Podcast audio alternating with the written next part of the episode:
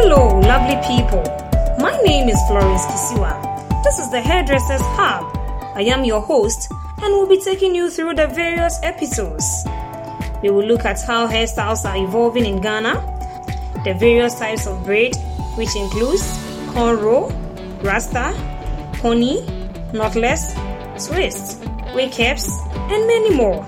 The new types of braids, that's box braid, French braid, ponytail, crochet, Dutch, lemonade braid, fishtail, goddess, and branded bands. We will be looking at the hair and face.